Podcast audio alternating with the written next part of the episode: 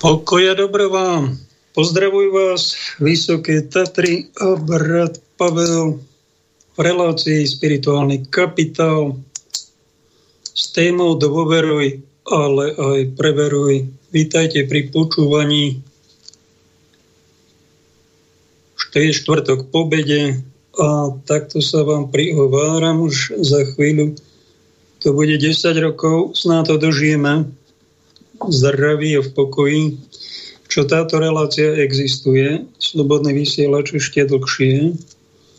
Pri tejto spirituálnej, snáď etickej, možno niekedy aj srandistickej nakopávačke, čiže motivačnej relácii k tomu, aby vás troška motivovalo premýšľať, ísť do hlbok, žiť spirituálny rozmer, ku ktorému sme povolaní všetci a tým inteligentnejší ho aj žijeme. No a keď si už nejakú tú spiritualitu vybereme, potom ho aplikujeme, tak sme potom takí vyhranení. My kresťania, vítajte bratia a sestry v Kristu pri počúvaní, ale vítajte aj súdruhovia a súdružky z rôznych iných denominácií, iných svetonáhľadov, ktorí ste sa našli v niečom inom, niekto je vyhranený agnostik a pochybuje o všetkom, niekto je ateista, niekto je zen buddhista, niekto jehovista, niekto grálista, lebo sa v tom našiel a keď je to úprimné, tak je to všetko v poriadku. Tá prvá časť, keď je to úprimné, že takto to cítiš, takto to žiješ, všetko OK. Ale ak nie si ty kresťan katolík, tak pouvažuj, či to je celkom správna spiritualita, pretože tá kresťansko-katolická je ideálna. To si trúfam povedať. Žijem ho už skoro 40 ročia. Kedy si to bolo naplno, teraz tak troška pokľudnejšie No a tejto spiritualite ja dôverujem, aj vám ho tu odporúčam medzi riadkami, ale nie som je primitív, že vám to budem natláčať. Že všetci musíte sa pretvarovať a byť rímokatolíci, pretože keby sme toto, ako to robil niekto v stredoveku, natláčali, tak by sme vás vlastne vyrábali z vás dostrašených farizejov, pokrycov, a kto toto na vrcholnom mieste v cirkvi robil s celou cirkvou, všetkými, celým ľudstvom, lebo mal nejakú moc duchovnú, no tak to bol nedôveryhodný kresťan, pretože on nepochopil, nepochopil podstatu kresťanstva. Pán Ježiš bojoval proti pokrytectvu a my proti pokrytectvu nebojujeme. My sme si vybrali menšie terče, iné ciele, ako je ženská sukňa, alebo flaška alkoholu, alebo nejaký blúd, ale toto také podstatné veci, že ako pokrytectvo a úprimnosť, to, toto si všimnú len profíci. Keď to nie sú profíci a sú to diletanti vo vedení nejakej firmy, štátu alebo cirkvy, no tak ak vám niekto odporúči, dôverujte, áno, to je autorita, musíme tomu dôverovať, to je autorita, všetci sa tomu musíme klaňať a len poslúchať slepo. No tak toto není krimokatolická viera, to je ubohé modlárstvo s maskou rímokatolíckej viery. Ak to toto neprekúkne, kto sa zaradí a podobne sa dokatuje na podobného zbabelca, pokryca falošného katolíka, no tak ten do neba nepotrafí. Bodka. Bolo by mu lepšie, to hovorí aj sám pápež František, ak sa má niekto ako katolík pretvarovať, vykoristovať svojich vlastných zamestnancov, byť svoju vlastnú manželku alebo týrať deti a tváriť sa v kostole, ak je verný katolík, tak vieš čo, pápež mu hovorí, choď radšej mimo kostola, keď takto nečestne chce žiť a robíš pohoršenie tým najbližším. Oveľa lepšie by ti bolo ateistom. Čestným, slušným ateistom. Predstavte si, toho sme sa dožili. Že takéto niečo ide z Ríma. Preto tá téma dôveruj a preveruj, pretože to je dôležité.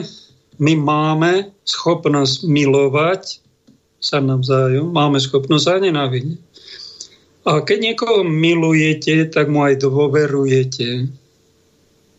Odkiaľ to pochádza? Daroval nám to sám stvoriteľ, nebeský Ocko, ktorý nás stvoril a dal nám dôveru. Málo kto si toto uvedomí. To, že máme šancu žiť a ponuku žiť, snáď vám to docvakne, že to je aj nejaký boží dár a tým zbožnejším, osvietenejším príde, že to je veľký boží dar, ponuka vôbec žiť. Všetko by tu mohlo byť a ja by som tu, alebo ty vôbec nemusel byť. ale som tu. Niekto mal na tom záujem. Samozrejme, rodičia boli pri tom ako spolu. Autori, spolutvorcovia, ale niekedy sa aj rodičom narodí mŕtve dieťa. A rodičia za to môžu? Nemôžu mnohokrát. To príroda, čiže nejaká sila nad nami, ktorú my nazývame Boh.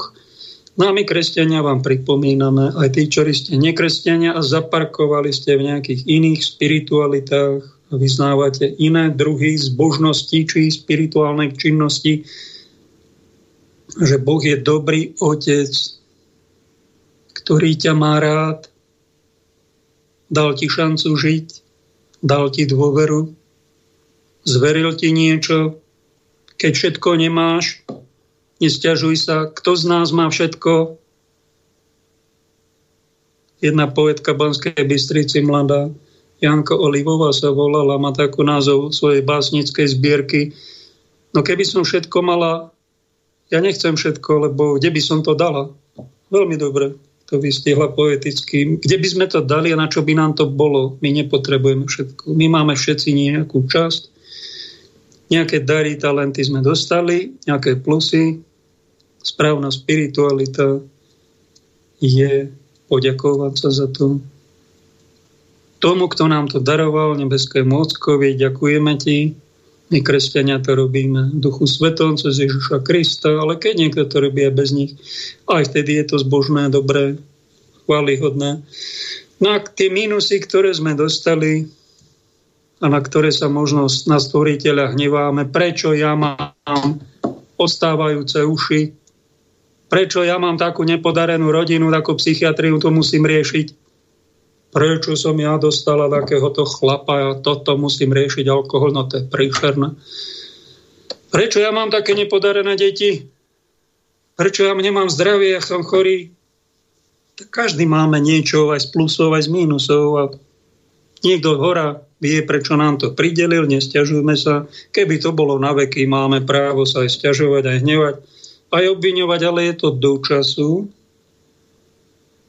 tých pár vočkov nám tu prejde to do času.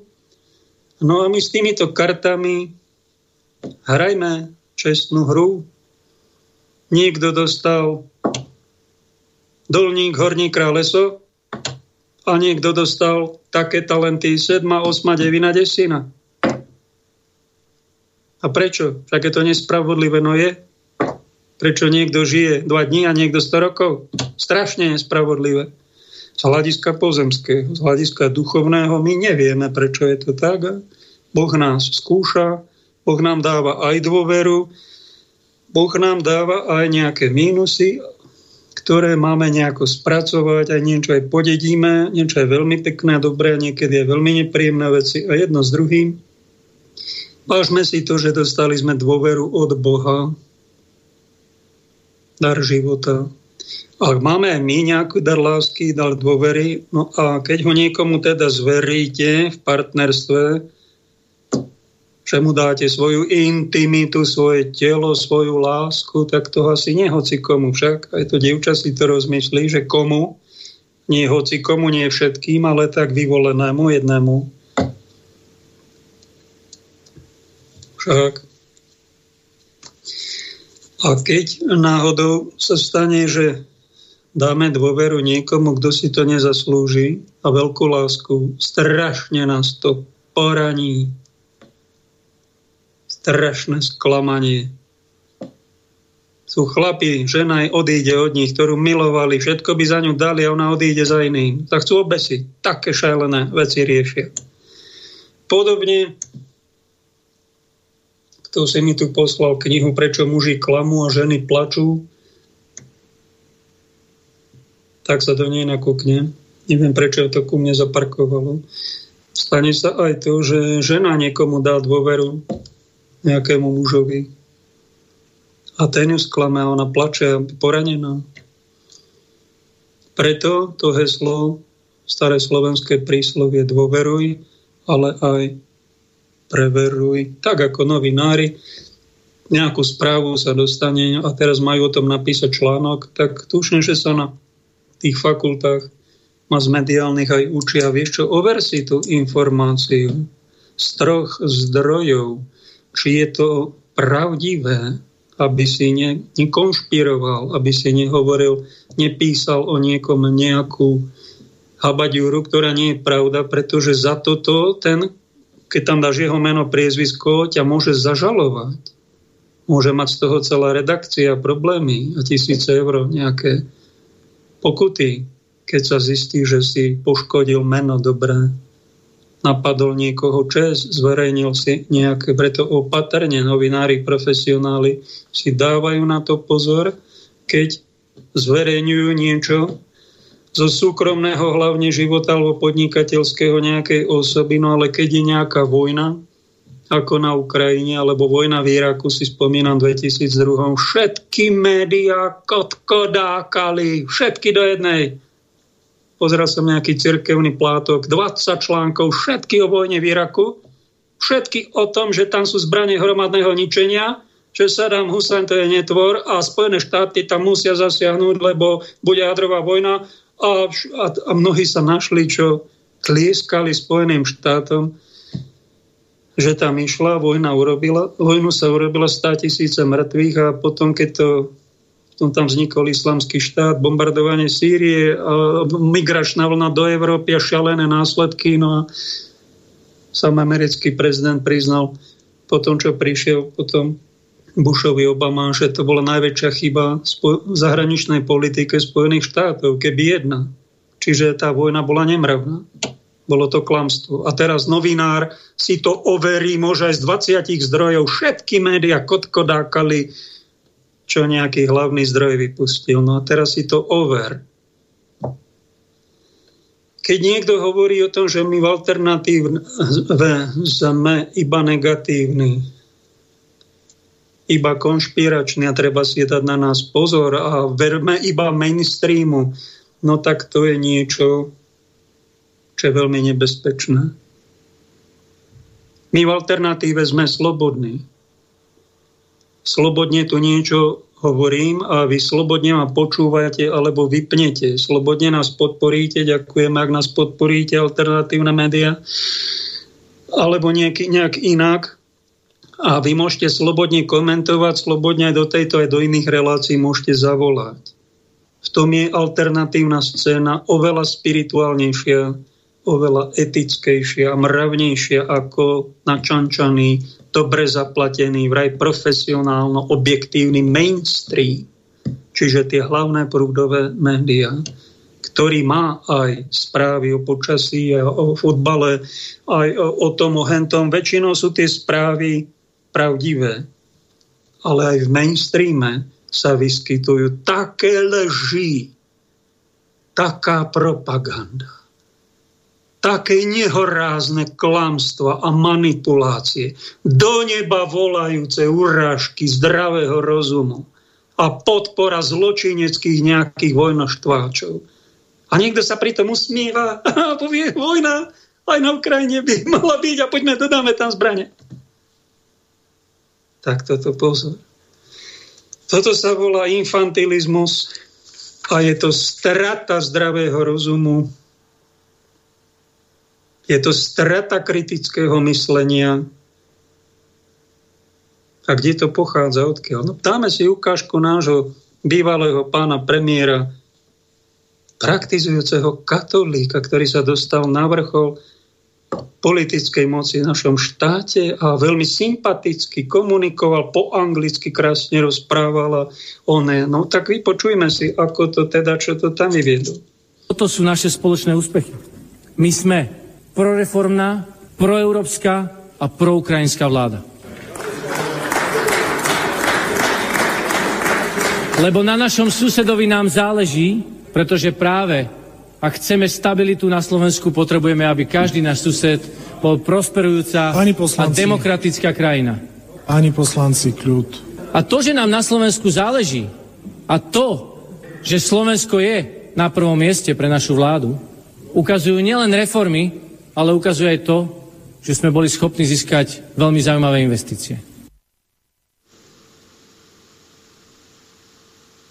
No pekný prejav, kultivovaný a keď odchádzal zo svojej krátkej funkcie, tak sa ho spravedlnil a povedal, prepáčte, my sme urobili aj chyby, no krásny premiér, ináč na vonok to vyzeralo krásne.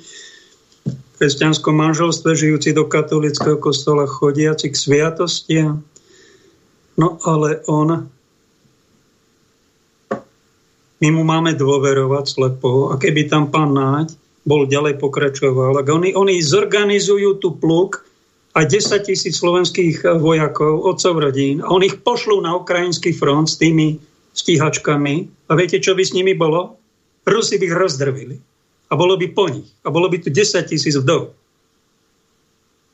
Poďme dodávať zbranie na ukrajinský front.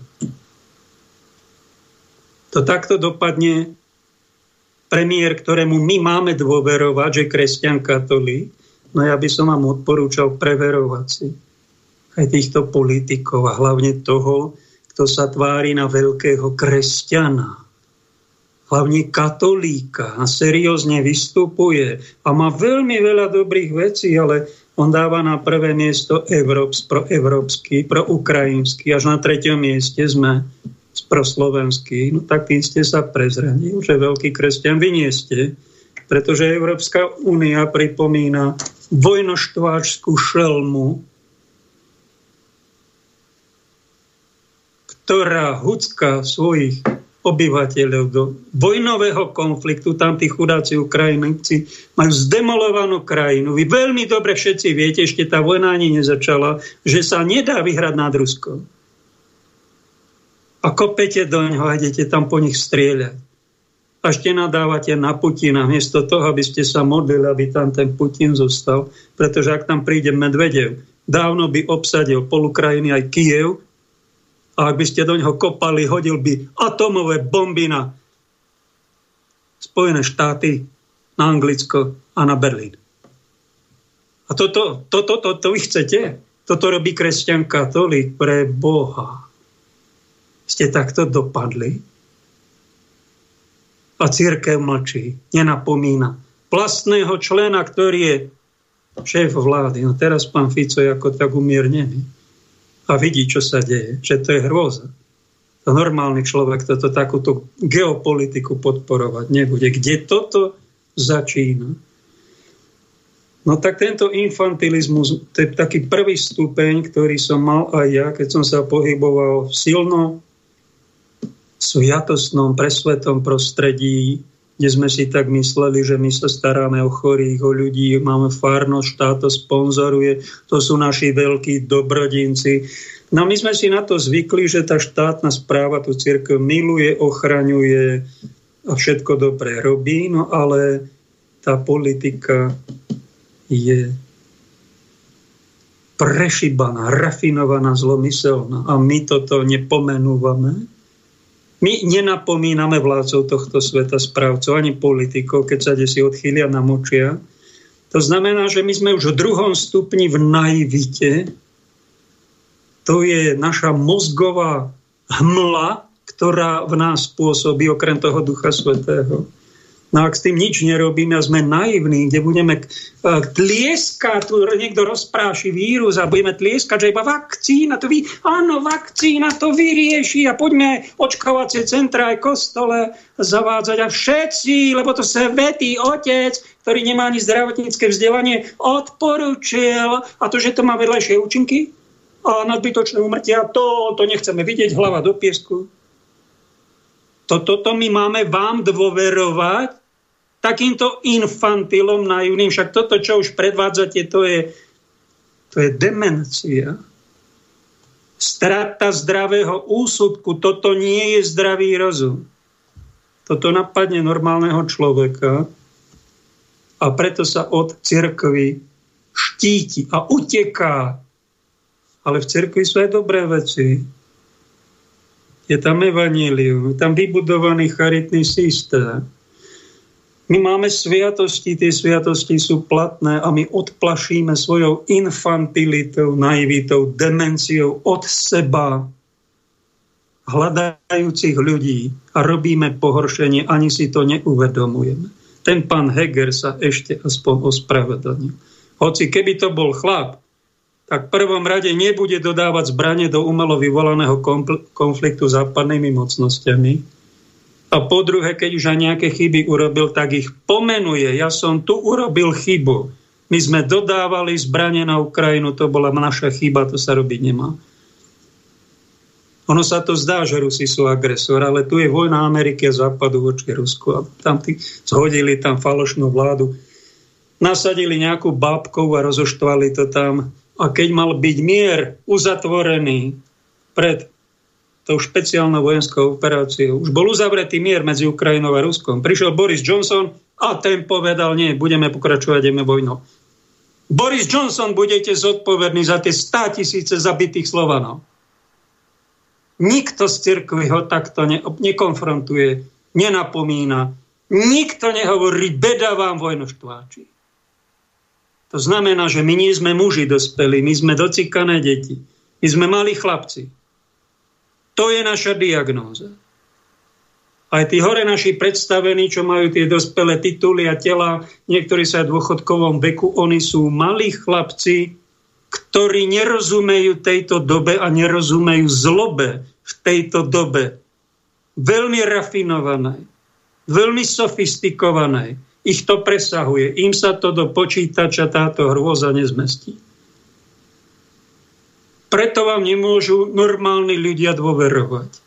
Lebo si vás preverili, že vy ste na strane organizovaného zločinu, ako hovorí kardinál Korec. Povedal to tak zlo v tomto svete. Je mimoriadne silno organizované sú za ním veľké peniaze. A tí, ktorí sa tam pochechtávajú, sú z veľkej pravdepodobnosti satanisti. Sú v utajených bunkroch. Toto z týchto chlapcov vo funkciách cirkevných, ani štátnych, tí veľkí kresťania sú malí chlapci. Toto vám nikto z nich nepovie. Oni vedie jedno jediné, my chceme úspech, sami pre seba, pre našu stranu, pre naše meno, pre Slovensko, a aby boli peniaze, tak musíte spievať pesničky, ktoré vám bulíka Európska únia. A tá robí tak, ako robí Amerika. A tá robí tak, ako robia, hovoria tajné služby a správcovia finančného systému. Taká jednoduchá pravda. No a toto však, ak to tomu nedôverujete, čo vám rozprávam ja, alebo 100 iných komentátorov v slobodných médiách, alternatívnych väčšinou, tak si to preverte, či vám tárame ale keď vy nás osočíte jednou vetou, že my sme konšpirátori, smietko v oku našom vidíte a brvnovo vlastnom nebadáte, povedal by vám pán Ježiš, vy pokrytci. Vy sa nehambíte. Ste na strane tých, ktorí vraždia a miliardy miesto toho, aby dodávali, dali chudobným, hladným deťom, rodinám biedným, to dajú na vyvražďovanie iného národa, zdevastovanie Slovanov. To zdravý rozum nie, nie, nemôže podporovať. My nemôžeme dôverovať takejto vláde svetovej, že to sú nejakí, ako majú na doláre napísané, we God, in God we trust. Boha, Bohu je naša dôvera. V akého Boha vy veríte? V Boha Ameriky, v Boha peňazí, Boha lakomosti, no tak tento Boh nie je totožný s Otcom Ježiša Krista. Je to padlý ani Lucifer. Dajte si na ňo pozor, tomuto nedôverujte, lebo ten vás zničí, stiahne vás do pekiel. Preto pozor, aby sme nenaskočili na lep temným silám. Stačí urobiť maličko, urobiť nejaký hriech, pozrieť sa na pornografiu. Aké je to peknúčke, aha, aká kočka, aké, aké má dary a sa v tom vyžívať a topiť. A potom sa v tom troška poukájať, domasturbovať a hriech neexistuje. Takú spiritualitu si vyberieme, gnostickú, to sú karpokrati, to sú všetko len skúsenosti. Hriech vlastne neexistuje. Čo je na tom hriech? No však to je pekné, ja obdivujem to, čo pán Boh stvoril. No, tak áno, ale tak ty chceš, aby tvoju matku vyzlečenú niekto okukával? To chceš? A ty prečo okukávaš matku, ženu niekoho iného? To ti kto dovolil? Biblický Boh ti toto nedovoluje. To je, to je smilstvo, nečistý pohľad, hriech. A ty, keď si povieš, že hriech neexistuje, hriechy nemám, No tak apoštol Jan ti hovorí, ty si klamár. Kto nemá hriech, je klamár. Všetci máme hriech, aj chyby máme. A toto je hriech. To sa nepatrí, to v Ježišovom učení. Toto je proti šiestému prikázaniu.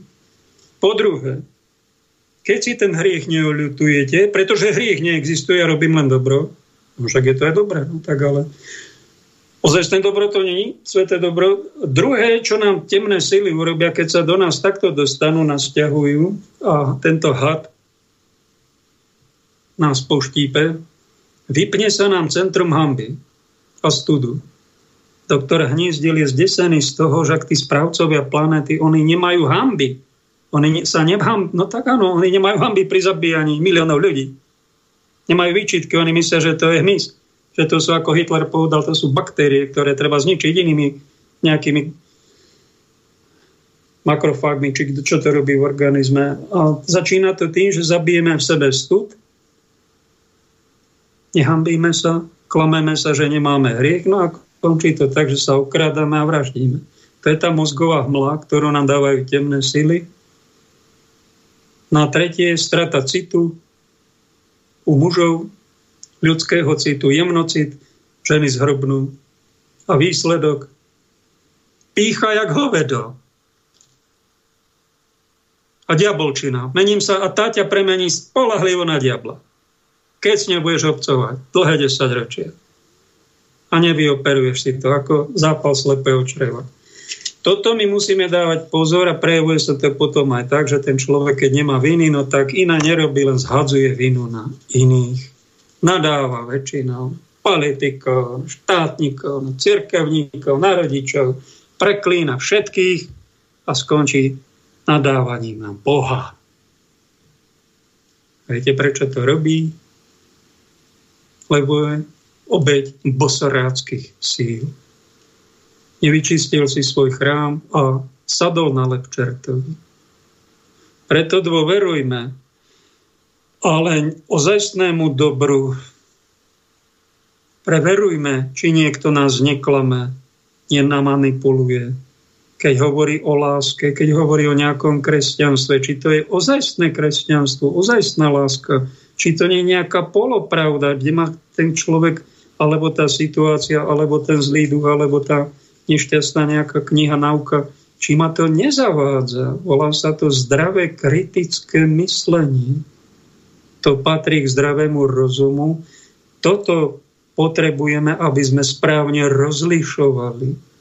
Nestačí to, že sme kresťania, že chodíme do kostola, že pekne vyzeráme, že chceme úspech pre naše Slovensko a, a že sa modlíme a, a staráme sa o rod. To je všetko pekné, ale keď my budeme infantilní, naivní, dementní, a keď niekto, kto nám povie nejakú inú hlbšiu pravdu, toho napadneme, urazíme ho, že dezolát, konšpirátor a nejaký nešťastník a sami si konšpirácie vlastné neuznáme, tak to, to neskončí dobre, to skončíme nejakej hambe.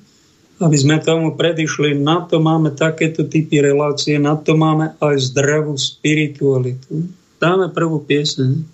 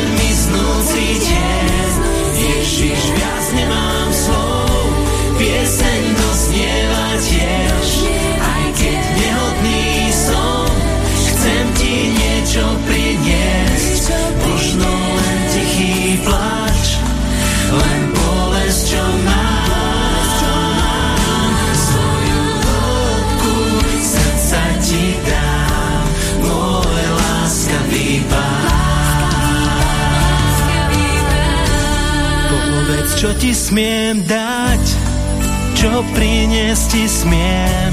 Si môj láskavý kráľ, ja len miznúci tieň.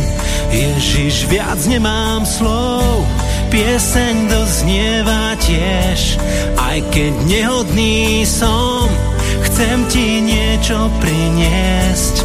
Možno len tichý plač, len bolesť, čo mám.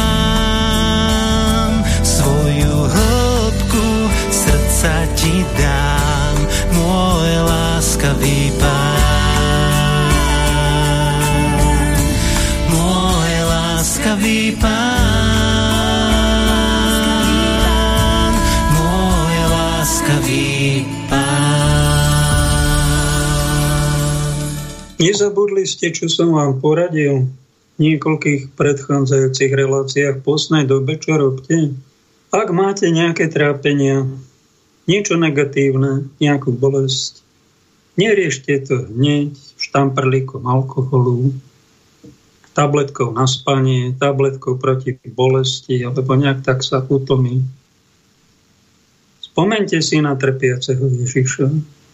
Nič lepšie sa nemôže urobiť ako to, keď mám nejaké trápenie, niečo ma bolí a myslím na ňo, ako on trpel a spojiť svoj kríž, svoje trápenie s jeho krížom, jeho bolesťou. Toto je v prvom rade po pôstnej dobe 40 dní.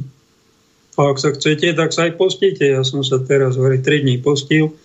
To mám také pravidelné kantrové dni, kedy kantry nadbytočné tuky, niekto sa stará, žije, žije ako asket a, a tak ja žijem normálne, nejak sa nestrážim, ale zistujem, keď ma začne tak jemne píchať v kolene, taká šlacha, už viem, už mám nadváhu. Zistil som, že 4-5 kg nadváhu, no tak posledné 3 dní som dal tie 4 kg dole, nejedol som. A takto sa strážim. A prečo to robím? Prepáčte, teda, ak toto vyznie ako nejaká samochvála to není cieľ, aby som sa seba uslavoval, aby som vás nakopol a povzbudil, robte to aj vy. Zistujem, že je to starosť o zdravie, mám nejakú prehliadku zdravotnú a väčšinou po na tie prehliadky chodím a zistia, že som zdravý roky. A to je na základe aj toho, lebo z nadbytočných kýl a tukov sa množí nespokojnosť, nervozita, zdravotné problémy, psychické problémy, sme rozmaznaní, rozdrapení a tak ďalej. A to je taká malá drobnosť urobiť si nejaké očistné dni. 1, 2, 3 dní. Niekto jeden deň on aj pochopí, že sa nem, ano, ano, treba mi trocha schudnúť. Jeden deň a, a je to strašne ťažké, to ne, sa nedá a musí sa rovno zase prejsť. Prečo, prečo to takto riešiš? No lebo sa netrenuješ roky, ja sa v tom roky trénujem, tak ti to odporúčam chodím na tréningy, nie do posilovne, ale takto trénujem a pre mňa je to tiež boľavé občas. Aj včera večer som ešte cítil takú bolesť.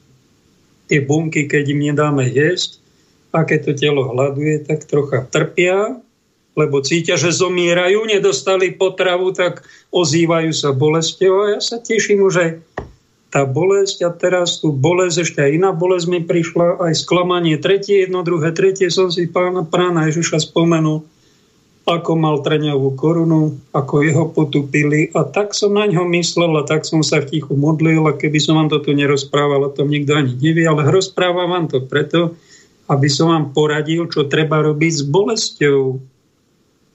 Keď zažívame radosti, užite si ich ja vám ich nekradnem, ani Pán Boh vám ich nekradne. Poďakujte sa za to, kto vám to daroval. Užite si, tešte sa, ale život je aj o bolesti. Rovnováha. Ty si myslíš, že budeš mať len deň, deň, deň a, a úspech, úspech, úspech a zdravie, zdravie a mladosť a mladosť? Tak si myslí, ale sa klameš. Tu je mladosť a je tu staroba, je tu zdravie, je tu choroba, je tu deň a potom je tu aj noc. Máme zdravie a potom príde nejaká bolesť a naučme sa pekne v bolestiach prijať to, troška aj trpieť a netrpeť len tak do prázdna a kúkať do blba, niekde do stropa, otupené, vyvalený. Dajme do toho troška lásky, troška viery, trocha zbožnosti, tú svoju, to svoje trápenie telesné, psychické, alebo sme dali do niekoho dôveru, lásku a sklamali sme sa, alebo niekto trpí za to, že dieťa mu robí problémy niekto bolí zub, niekoho, že ho kto si okradol. Každý niečo nepríjemné riešime. A pôstnú dobu máme na to, aby sme tie nepríjemnosti premenili na obetu. Spojili svoju bolesť Ježišovou bolesťou. Viac svedcov v katolíckej cirkvi nám opakuje, že to je veľmi čosi dôležité, aby sme toto robili preto Boh, Otec, dopustil tú najväčšiu hrôzu na planéte.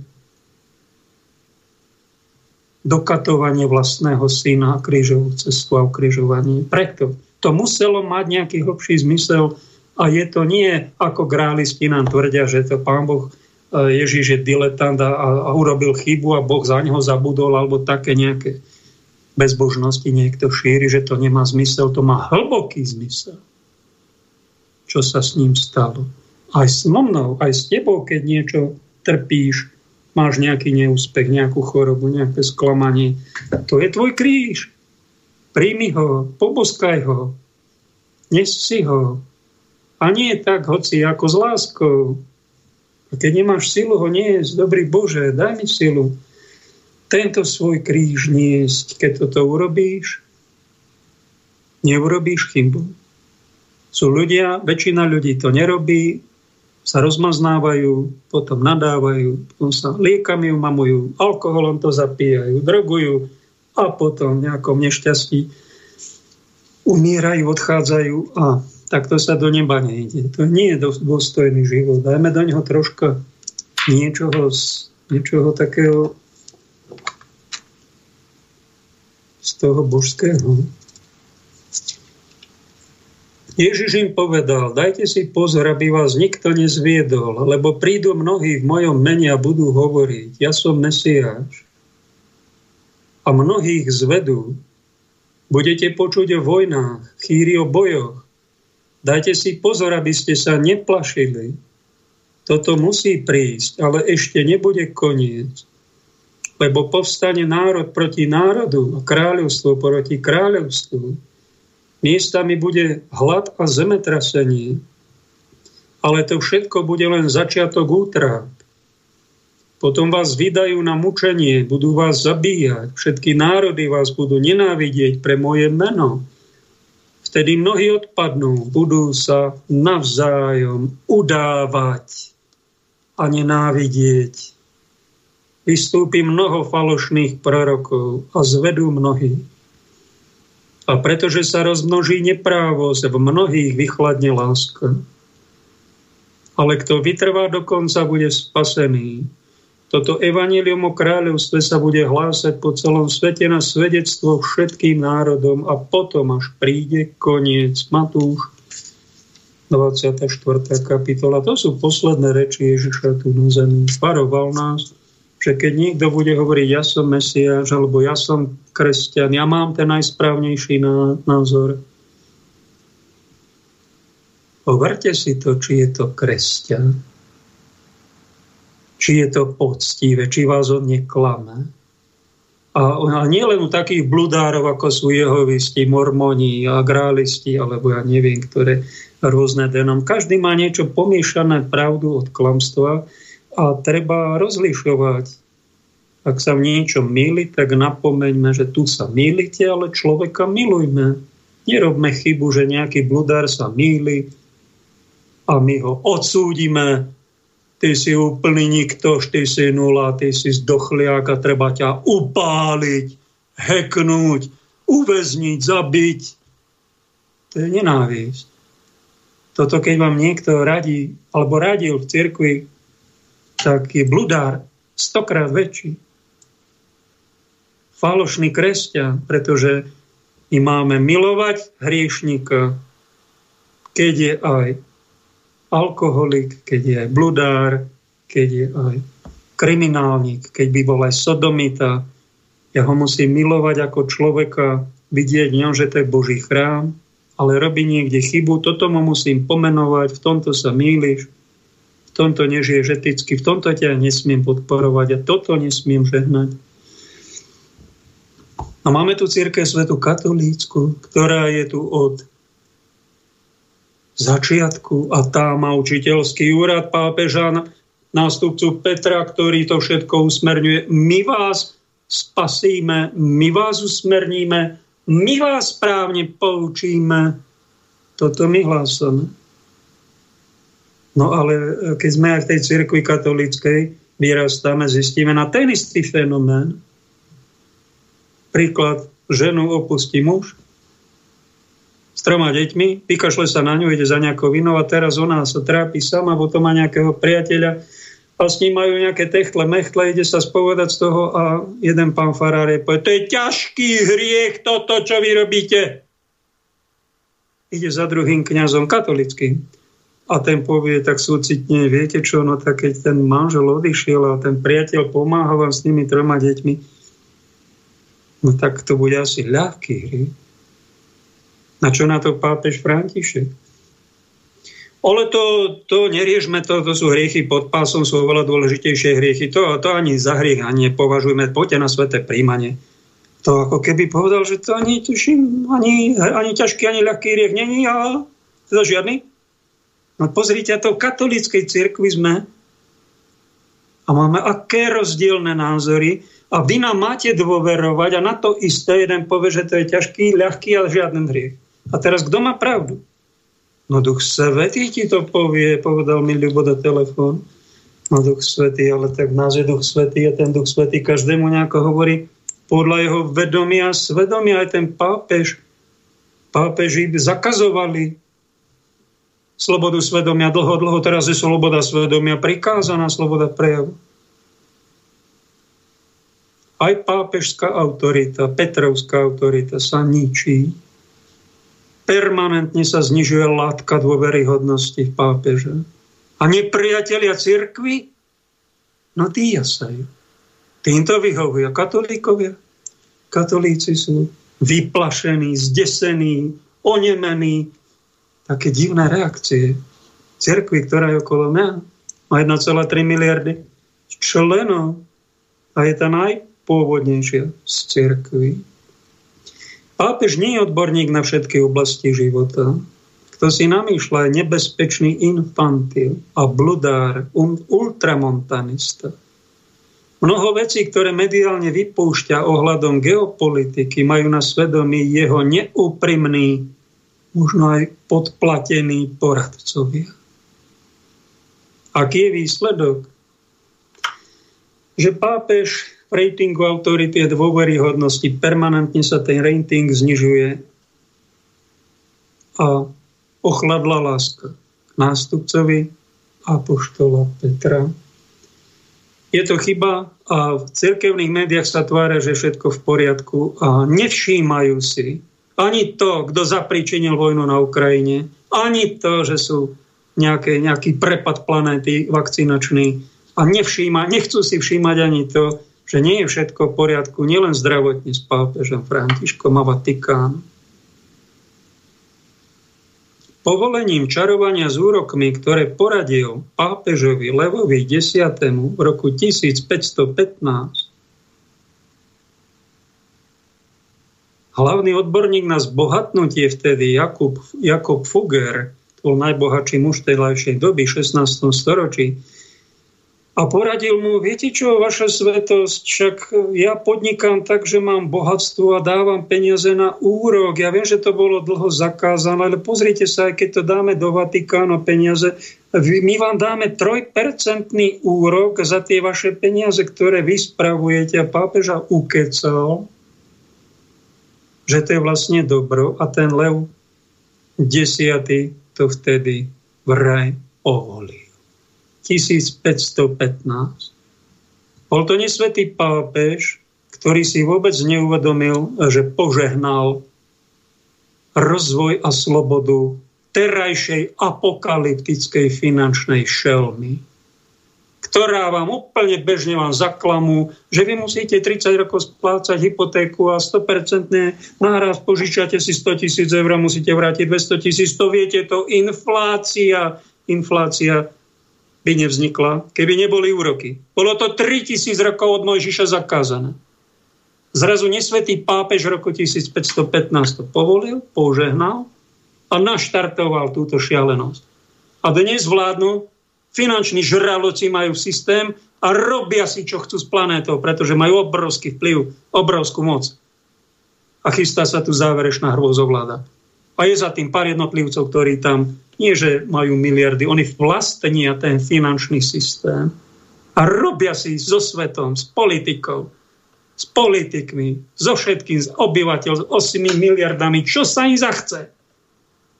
Ukradli 5000 vynálezov pre seba. Majú také technológie, že keď sa tu tie UFA zjavia, pustíte do gatí.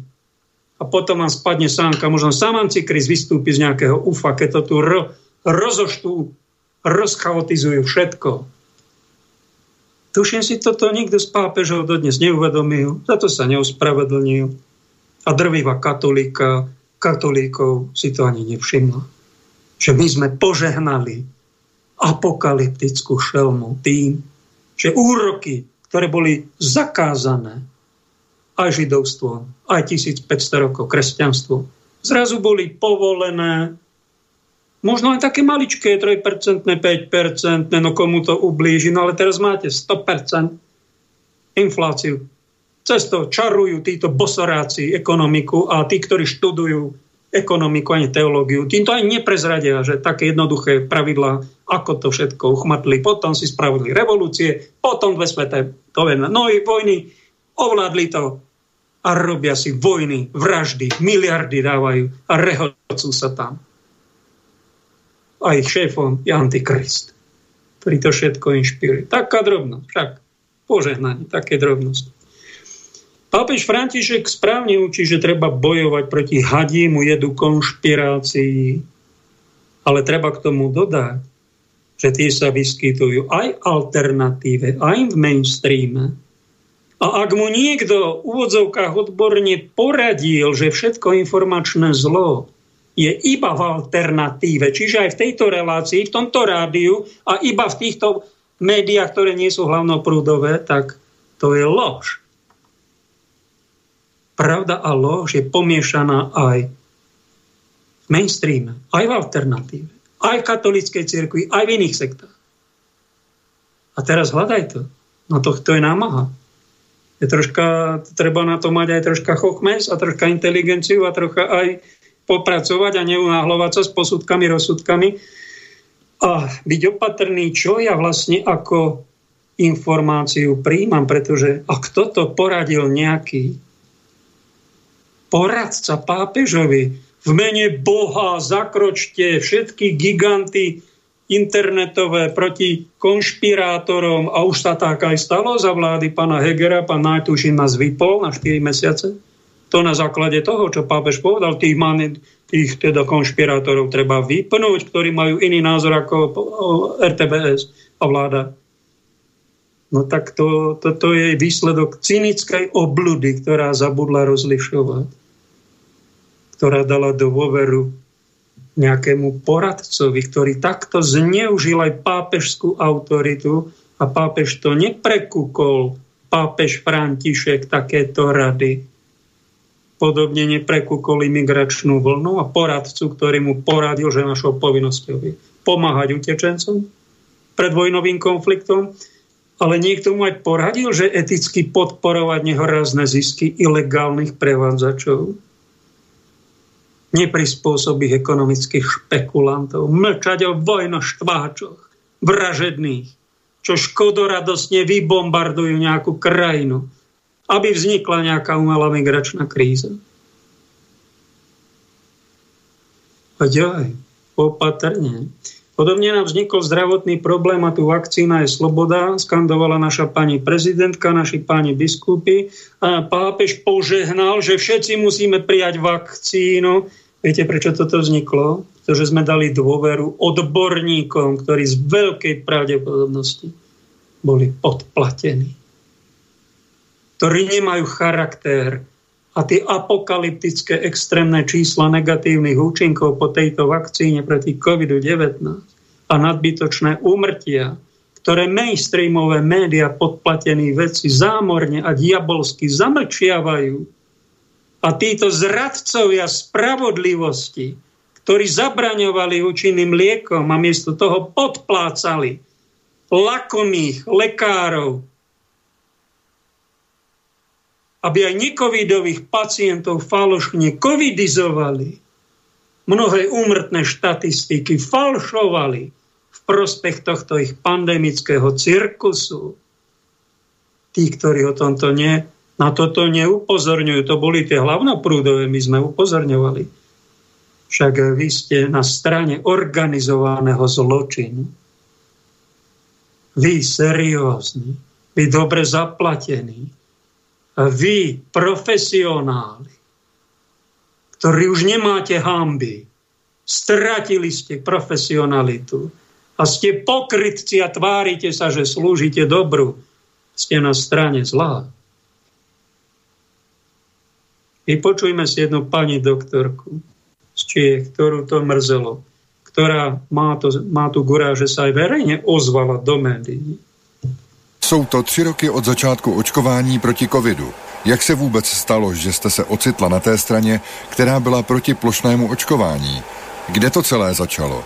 Půjdu zase zpátky do historie a ona to je nedávno, ale asi to bylo tím enormním tlakem, eh, který byl a já jsem asi v tu dobu měla tu příležitost nebo vlastně nebývalou zkušenost jednak s mladými sportovci a jednak na druhou stranu v nemocnici s velmi nemocnými lidmi.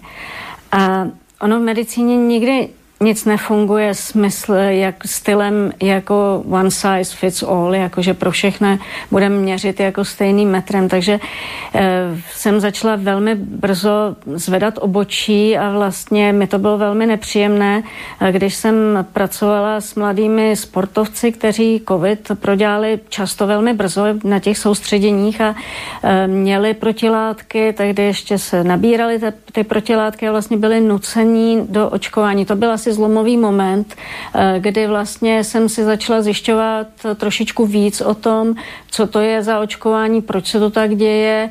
Eh, to byly asi první takový vykřičníky, který, které jsem sobě měla. A pak asi tím druhým zlomovým bodem pro mě bylo, když tedy to očkování nastalo, A byť jsem tak označovaná, tak skutečně nejsem eh, vax, antivaxer, který odmítal zcela očkování, naopak svým rizikovým pacientům jsem dávala přednostní kódy na očkování, ale mm, ti pacienti mi začali často chodit eh, s různými potížemi, které, eh, které vlastně vznikly v poměrně krátkém časovém úseku po tom očkování a v dost nebývalé míře. Eh, že mě to začalo tak nějak eh, zvonit v uších, protože když slyšíte něco jednou, tak si řeknete, no popisujete ten člověk eh, tak nějak divně, až, až to, a když to slyšíte to, to, ten samý příběh po druhé a po třetí, tak už to asi náhoda úplná nebude. Takže tohle byly asi dva zlomové momenty, kdy, a ten třetí, ten třetí byl asi největší a to bylo v době, kdy skutečně tady byla podle mě asi nejhorší varianta a to byla delta, eh, která byla dost nebezpečná. V nemocnicích skutečně lidi eh, končili často v nedobrých stavech, ale byly to přesně lidi s určitým rizikovým profilem a my místo toho, abychom nějak eh, vlastně dopředu oslovovali jsou na tom metody, jakým způsobem ty, ten, ty, tu rizikovou populaci, tak vlastně místo toho jsme se vrhli na naprosto nerizikovou populaci, ale těch mladých ve smyslu nahánění e, do těch očkovacích center mimo vlastně zdravotní zařízení, naprosto bez hlavy, bez paty a často teda skutečně až za příslibem, já nevím, tehdy mobilů nebo nějakých, nějakých jiných zajímavých věcí, tak to mi přišlo, že to už je úplně mimo medicínu a dokonce si myslím, že eh, tady jsme se jako lékaři jako měli ozvat i jako stav, že takhle se skutečně medicína nedělá. Veru, veru, ďaká pani doktorka Jana nám to povedala. Takhle se medicína nedělá nejakým zastrašovaním nanúcovaním, krádežou výhradu vo svedomí, klamaním ľudí, že všetko vyrieši nejaká vakcína a lieky a žiadne. Klamaním, že tu nikto ten vírus nevypustil. To bol kontrola vírus. Nie koronavírus. Začiatok geopolitických procesov, ste si to neráčili všimnúť, väčšina tých cirkevných prelátov nevedia to ani pomenovať, to veľké zlo, nevedia sa v tom orientovať. Ako malí chlapci nariadili len dodržiavať všetky opatrenia a urobili sami zo seba, prepáčte, ak to nazvem, cirkusantov. Aj vo Svetej cirkvi. Niečo sami nemajú, nevedia, nerozumejú na to. A to bolo také, no tak zachovajme opatrenia, však to štát rieši, my len poslúchame vedcov. No a vy ste si vypočuli aj tých druhých vedcov, ktorí židovskí traja rabíni v New Yorku si vypočuli nejakého doktora Zelenka a zakázali očkovať mladú generáciu vakcínami, ktoré z veľkej pravdepodobnosti boli nanocované na to, aby zneplodňovali ľudí. A možno ešte aj ďalšie hrôzy. Dôveruj, ale preveruj. Pekne ďakujem posledné dva týždne Petrovi, Jánovi, Andrejovi Ľubošovi, Martinovi Milovi za podporu na účet umenie žiť.eu, aby som mohol pôsobiť pokoj v alternatívnych médiách. Ľudia vám vysielať pekne ďakujem aj tým, ktorí podporujete nejakým spôsobom prenasledovaných, ktorí niečo chcú robiť, väčšinou sú v alternatívnych médiách, robia to ako dobrovoľníci, náčenci, a ak robia nejaké chyby, tak im to prepáčte, napomente, aby boli lepší, lebo takéto informácie, ktoré počúvate, sa do cirkevných ani civilných mainstreamových médií nedostanú, pretože dostávame nálepku, že sme badení, konšpirační, zavádzajúci, nedôveryhodní. Nám, nám nie, nie žiadna dôvera, my sme takí šašovia, však. Tak komu to vy dôverujete? Tým mainstreamovým, tým hlavným, tým dobre zaplateným, za ktorými sú neraz uctievači veľkého architekta, ktorí majú strašne veľa peňazí a veľmi radi vám ublížia aj vás oklamu a s úsmevom, tak tým dôverujete. osudová chyba. Toto bol len začiatok.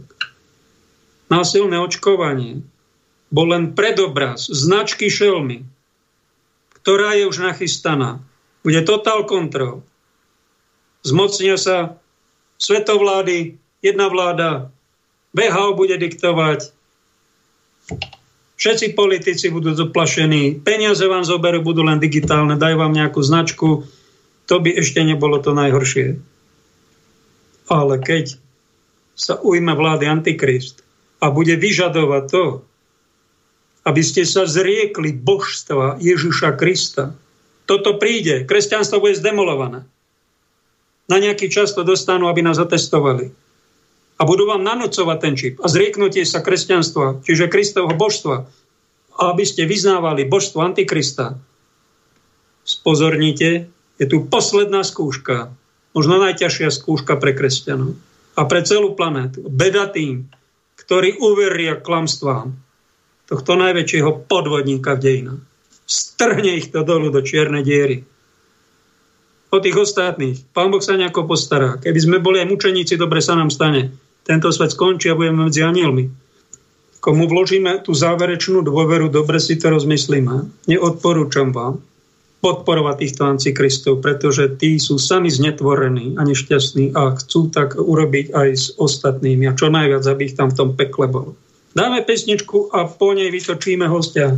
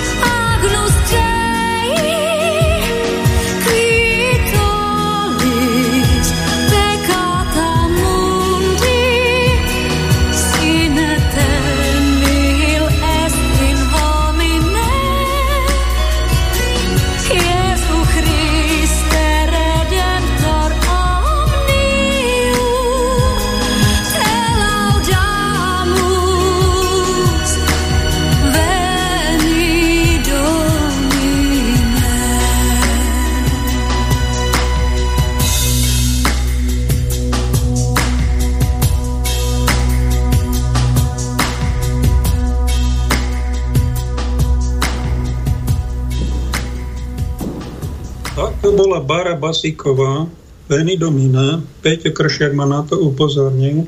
Ďakujem pekne, mala premiéru v tejto relácii. Máme hostia na linke. Bratu Ľuboš, tam si.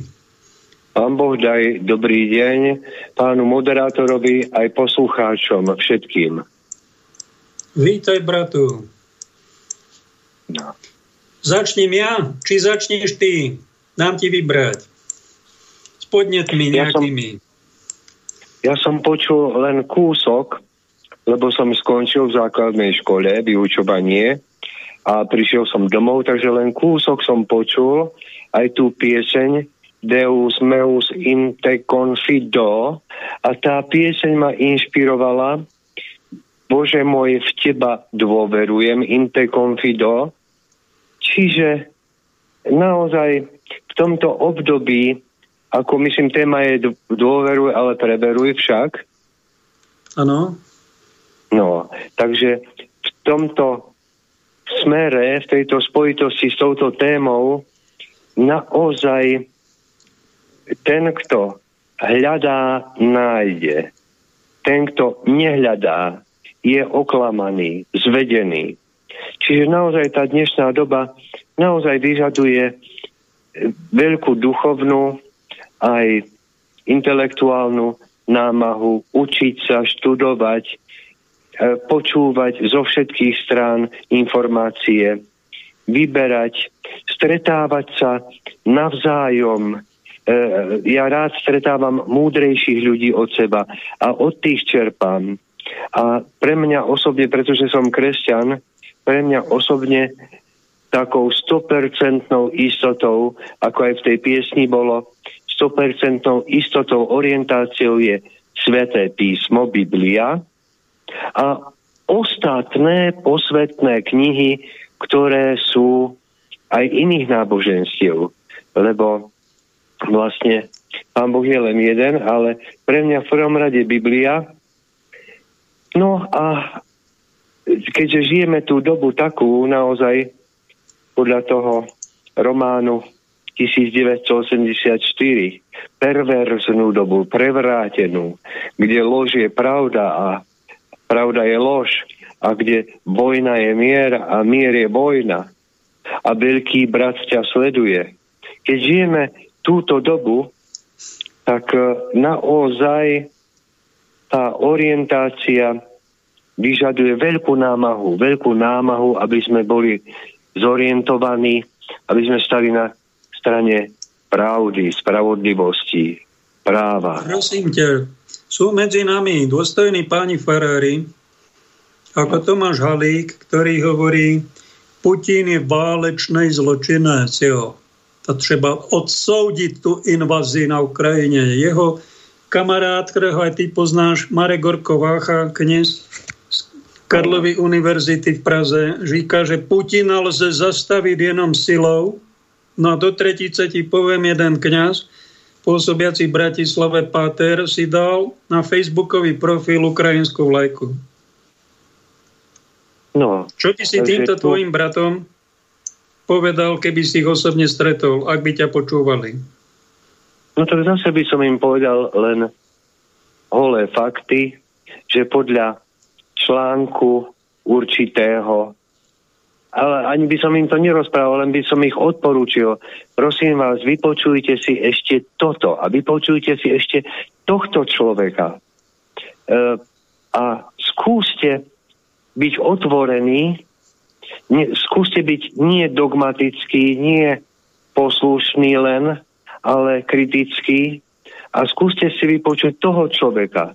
Veď ten pán doktor Harabín, tento všade hovorí, už tri roky stojí pri nás, pri prenasledovaných. A už tri roky vysvetľuje, že podľa článku charty OSN, Organizácie spojených národov, iba ten môže byť vyhlásený za agresora, ktorého vyhlási Bezpečnostná rada OSN. A keď oni hovoria, to je jedno, či Halík, či Marek Orkovácha, to je jedno kto, alebo keby hneď aj pápež, keď oni hovoria, že e, e, Putin je agresor, no tak potom idú proti právu a proti spravodlivosti. Proti no ale všetci tej... vidia, že Rusko napadlo Ukrajinu. Oni tam vraždia, Ukrajina sa bráni, však to aj pán Heger povedal. To všetci vidíme. Čo vy tu konšpirátori konšpirujete? Sa nehambíte? Toto ja nechcem. Čo by si ja... na takéto argumenty? Však majú kus pravdy. Oni majú kus pravdy, len po, počúvajú len mainstreamové médiá, sú obete mainstreamu a my, ktorí hovoríme niečo hlbšie, alternatíve, my sme konšpirátori a oni ti v tomto žijú 10 ročia, chodia do kostola, ale oni si neuvedomujú, čo sa vlastne deje. No vidíte, milí poslucháči, ja, ja nehovorím, že majú kus pravdy, nemajú ani kúsok pravdy, tak by som povedal. No lebo hľadaj príčiny, hľadaj súvislosti, hľadaj toky peňazí, hľadaj, kto za tým všetkým stojí a prídeš ku pravde. Takže nemajú ani kúsok pravdy. Veď to je jasné, že áno, že keď boli Mínske dohody, neviem, či to mám znovu opakovať, lebo pravdepodobne poslucháči Slobodného vysielača toto vedia. Ale takýmto ľuďom, o ktorých, ktorých si spomínal, takýmto ľuďom, ako by som povedal, dezinformovaným, totálne pomíleným, oklamaným, tak takým by som ja nejaké prednášky nerobil, len by som ich odporučil na pramene iné, než tie mainstreamové. No a tam by sa dozvedeli. Lebo keby sme tieto názory, alebo aj odborníci, keby e, vo vakcínach niečo negatívne chceli povedať, oni boli vyhodení z mainstreamu. A takisto títo, ktorí chcú hovoriť hlbšie súvislosti toho konfliktu, oni tam nie sú vôbec pripustení, čo mne dáva, že oni sú na strane lži a propagandy. Oni nechcú ano. počuť hlbšiu pravdu. Oni chcú op- oponenta len opľuť, zdeklasovať, znenávidieť. A toto je tá nenávisť, táto polarizácia medzi tým jedným táborom a druhým sa zväčšuje. Dočítal som sa ti včera, že existuje nejaký pátri paulisti v New Yorku, ktorí túto obrovskú polarizáciu v obyvateľstve medzi veriacimi nejako tlmia ako nejakí mediátori a snažia sa pochopiť jednu aj druhú stranu a ukľudniť ich, lebo za tým sú neraz vášne neraz vojny a neraz nenávisti a pohrdanie, jeden, jeden názor pohrda druhým názorom. A taká, že sa nechceme ani vidieť a toto už je diabolstvo medzi nami, kresťanmi. No, veď ten, kto číta sveté písmo a číta životopisy svetých, západných, aj východných, no tak taký človek má orientáciu aj názorovú, ale najmä morálnu, že nesklzne do, eh, alebo aspoň snaží sa nesklznúť do hriechu, do zášte, do nenávisti, do špatných vecí. Takže ja te, poviem len jeden príklad. No, poviem len jeden príklad. Pán doktor Lipták, obvodiak, on celý čas celé tri roky hlásal, do médií pustený nebol, lebo tam boli len tam boli len Sabaka, Jarčuška, Mikas, proste len z jedného tábora, pseudo, pseudovedci, dovolím si povedať pseudovedci, lebo však už aj v novom čase vyšiel článok o negatívnych účinkoch e, vakcín covidových, protikovidových. Takže už e, verejne je to známe, ale známe je to už dávno. Doktor Sucharit Bhakti, Kili Madej, Mike Eden, David Ike a tak ďalej. U nás doktor Lakota, doktor Litak, doktor Hrušovský, doktor No to sú hviezdy alternatívy, ale problém je taký, že toto, sa, toto vieme my, čo sme v alternatívnej scéne, ale toto Dve tretiny obyvateľov toto oni nepočujú, oni o tom nevedia a sú dezinformovaní a na základe toho konali ako konali. A církev no. sa pridala väčšina tá, teda tí naši papaláši na stranu toho mainstreamu. Tých odborníkov, no. vraj odborníkov. To je celý problém. A je medzi nami obrovská priepas, zväčšuje sa. Nie, z našej strany, z našej strany, čo je z mojej strany nejaká priepasť sa nezväčšuje. To nemôže byť, lebo však hriešníka miluj a hriech nenáviť. Takže ja nemám nejakú priepasť, nejakú nenávisť. To nie, chvala Bohu. A myslím, že väčšina z nás, a nie, že dve tretiny sú, s tým nesúhlasím, že dve tretiny sú dezinformovaných, lebo... Tak polovica, no, dajme to, polovica bolo očkovaných, polovica neočkovaných, no. lebo... Áno, áno, polovica... tomu, lebo videli, že nás niekto manipuluje. Oficiálne, oficiálne polovica, neoficiálne možno tretina, lebo aj tí, ktorí boli oklamaní, ktorí boli e, v úvodzovkách dobrovoľne očkovaní a špajchľovaní, tak aj tí sú už prebudení. Takže Bohu vďaka, no. A teraz vidie pravda, raz pravda vidie najavo, to je istá vec. No. Takže pán doktor Lipták celé tri roky hovoril, do médií ho nepustili, ale na námestiach po celom Slovensku hovoril, ľudia, berte si C, D, zinok. Ak máte prístup k Ivermectinu, aj to, viezli Ivermectin, jedna partia na aute viezli zásobu Ivermectinu z Indie a oni, naše úrady, vtedy začias E, začias Matoviča, im to zhabali na hraniciach. Účinnú liečbu bránili, jedovatou šírili. No. Takže pravda vyjde najavo a pán doktor Lipták vždycky nikdy neordinoval s rúškom. Nikdy nie. Nikdy neordinoval cez telefón alebo cez okienko. Ale vždy osobne robil návštevy pacientov.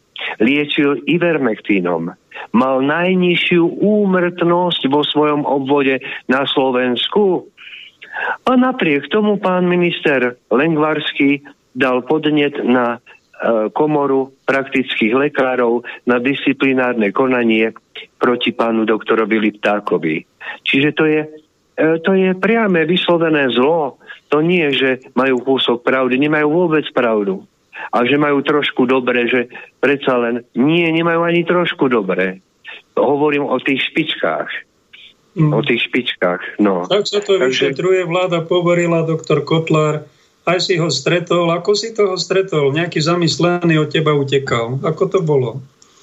Neutekal, nie, neutekal, len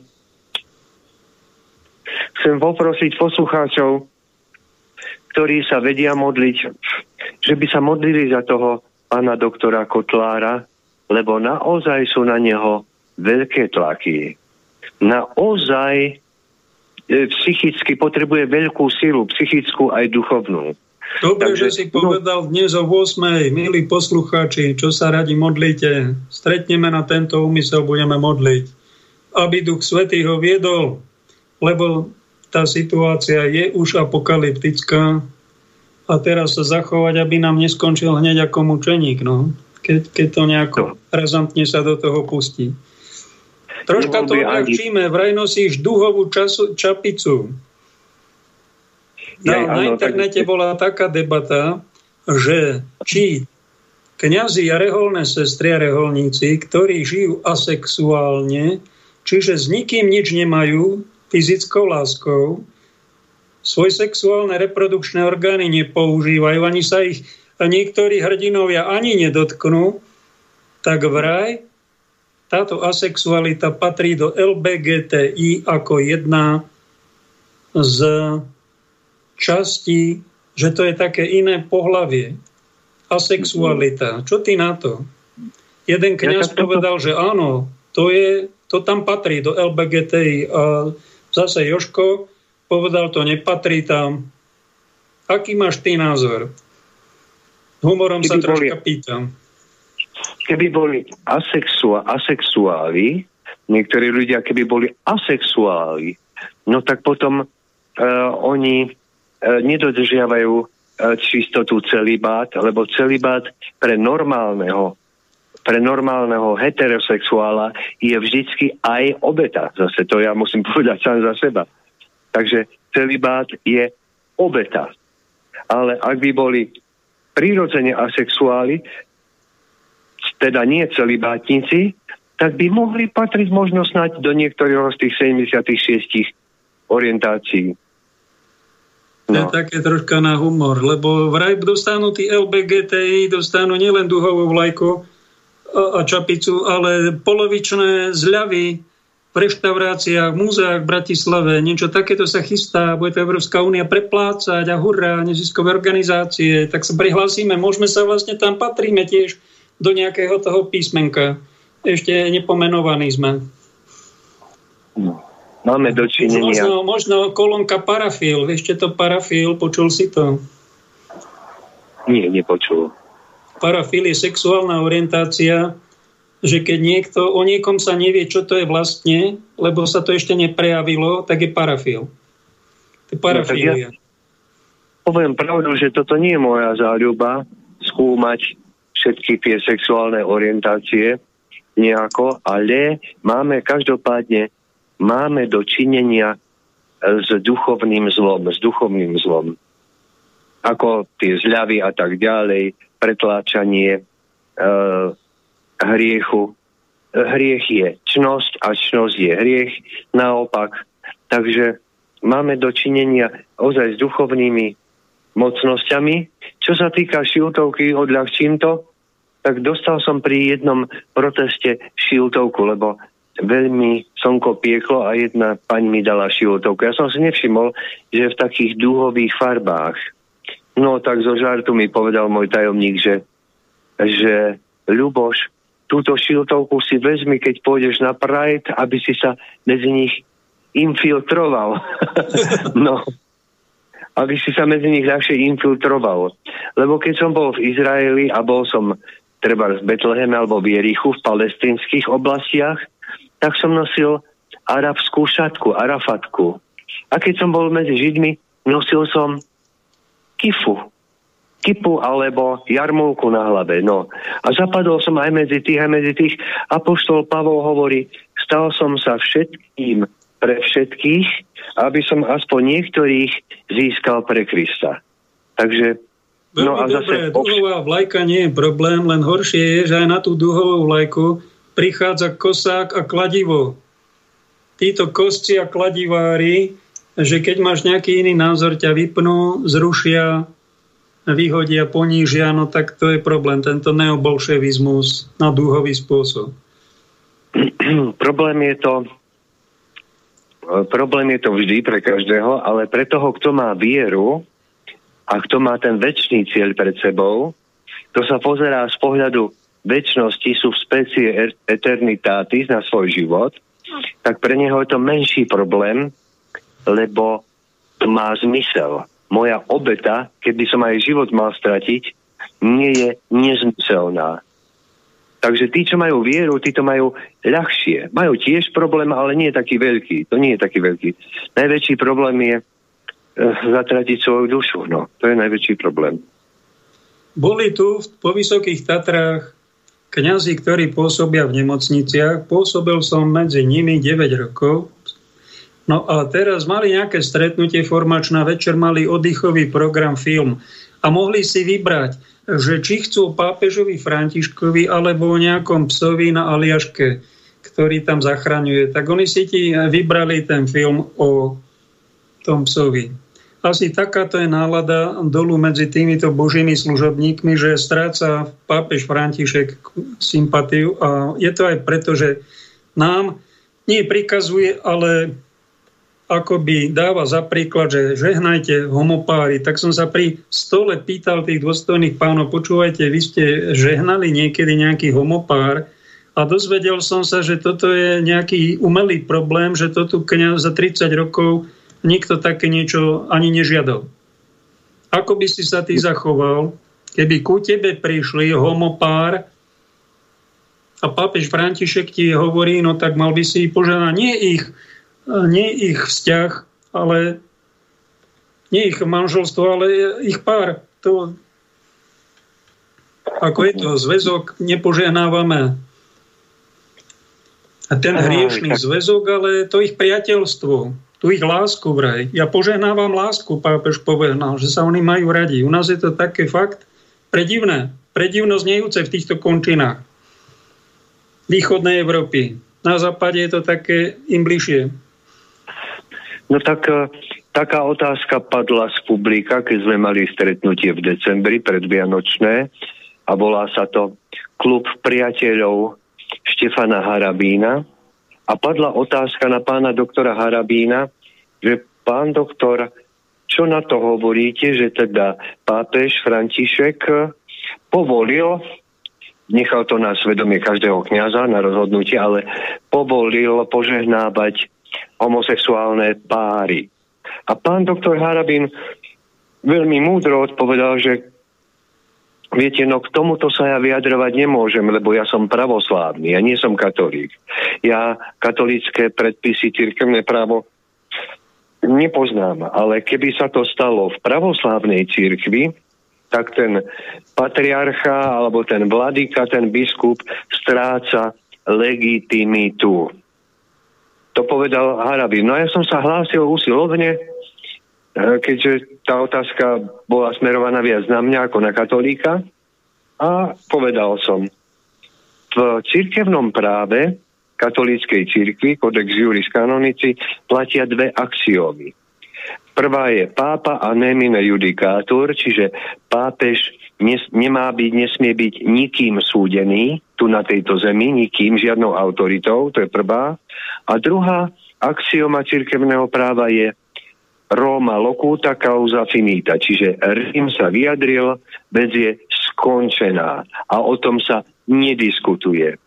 Toto som povedal tým poslucháčom a povedal som dovetok, tak tu vidíte uh, najtvrdšiu totalitu, ktorá je v katolíckej cirkvi, že žiadna debata, žiaden diskusia, disputa, Roma locuta causa finita. Pápež povolil tak je to morálne. No ale počkaj, počkaj, teraz ti skočím, ono sa to zdá ako prudko katolické dogmy, ktoré vôbec nie sú katolické. Pretože toto požehnanie roku 2023 povolené pápežom Františkom bolo pápežom Františkom v roku 2021 a dlhé, dlhé stáročia predtým zakázané. Aj pápež František to zakázal a za dva roky to povolil. A keď príde pápež nejaký po ňom, a on zruší toto rozhodnutie, fiducia supplicans, tak to skončí. A už to nebude platné. Čiže to není katolická dogma. Toto, čo hovorí. No ja, mám, ja mám na mysli katolícku ako tú oficiálnu církev, katolícku, lebo okrem oficiálnej katolíckej církvy ešte existuje aj katolícka církev, ktorá je e, verná zásadám svätého písma a títo ľudia na Slovensku sú, stretávajú sa a oni sa modlia a oni mňa požiadali, aby som odslúžil 30 svetých omší za dary Ducha Svetého prevládu a za dobrého nového pána prezidenta.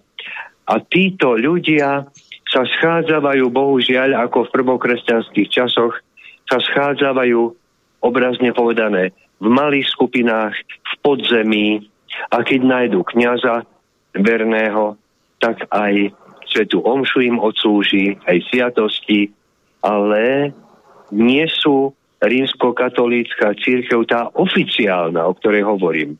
Takže aby sme rozlišili. V katakombách takých spoločenstiev je veľa, sa vytvárajú. A slúžia si tam latinské omše raz, no a niekedy ich aj pán prelát ktorých má nejako, tak ich niekedy ešte aj troška poprenasleduje, aby mali viacej milosti. Toto sa v cirkvi deje. Nož áno, ale našťastie tá, hovoríme teraz o oficiálnej katolíckej cirkvi pod e, hierarchiou, pod pápežom, tak e, už teraz nemajú brachiálnu moc ako v stredoveku. To znamená, že mňa alebo kohokoľvek už nemôžu fyzicky potrestať a, alebo upáliť, už nie. Čiže chvála Bohu, máme slobodu a máme slobodnú vôľu a máme rozum. No, takže to my sa môžeme stretávať voľne, slobodne. No. A ešte ma napadlo, vrátim sa k tým požehnaniam. Pápež to vysvetľuje tak, že ja idem do väznice, kde sú odsudení zločinci. Ja ich požehnávam, všetkých, a poviem im, Pán Boh vás miluje, nech ste Boží, no ale nepožehnávam trestné činy, ktoré oni urobili.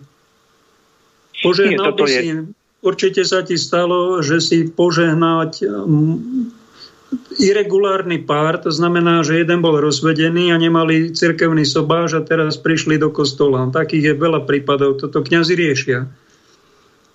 Áno. Nemal si s tým no. niekedy problém, že vás nemôžem požehnať, lebo vy žijete v hriechu, vy nemáte katolícky sobáš. Nie, taký prípad som nemal, lebo ja som nikdy nepožehnával nejak exkluzívne nejakú skupinu alebo nejaký pár. Ja som požehnával všetkých a nevidím dôvod, jediný dôvod Františkov k tomuto vyjadreniu, tomu fiducia supplicans, čo vydal ten dokument, ja nevidím dôvod, prečo by som mal zvlášť požehnávať homosexuálov, heterosexuálov, rozvedených. Nie, ja požehnávam všetkých. A žiadna exkluzivita tu nie je.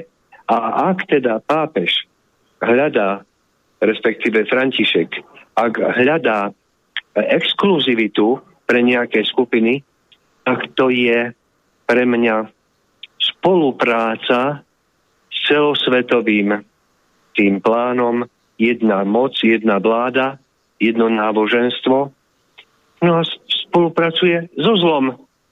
No, spolupracuje so zlom. Povie, či nebol do toho nejako poradcami, nejakými nie radcami, ale zradcami, či, není na, či mu niekto tiež obrazne povedané nôž na krk nepriložil, že musel niečo takéto urobiť.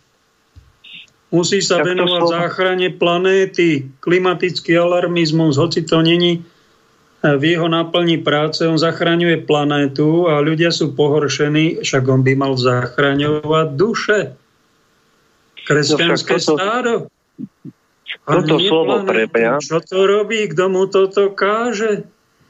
No nejakí toto... poradcovia asi poradcovia, ktorí tam majú strašne veľké slovo v tom Vatikáne.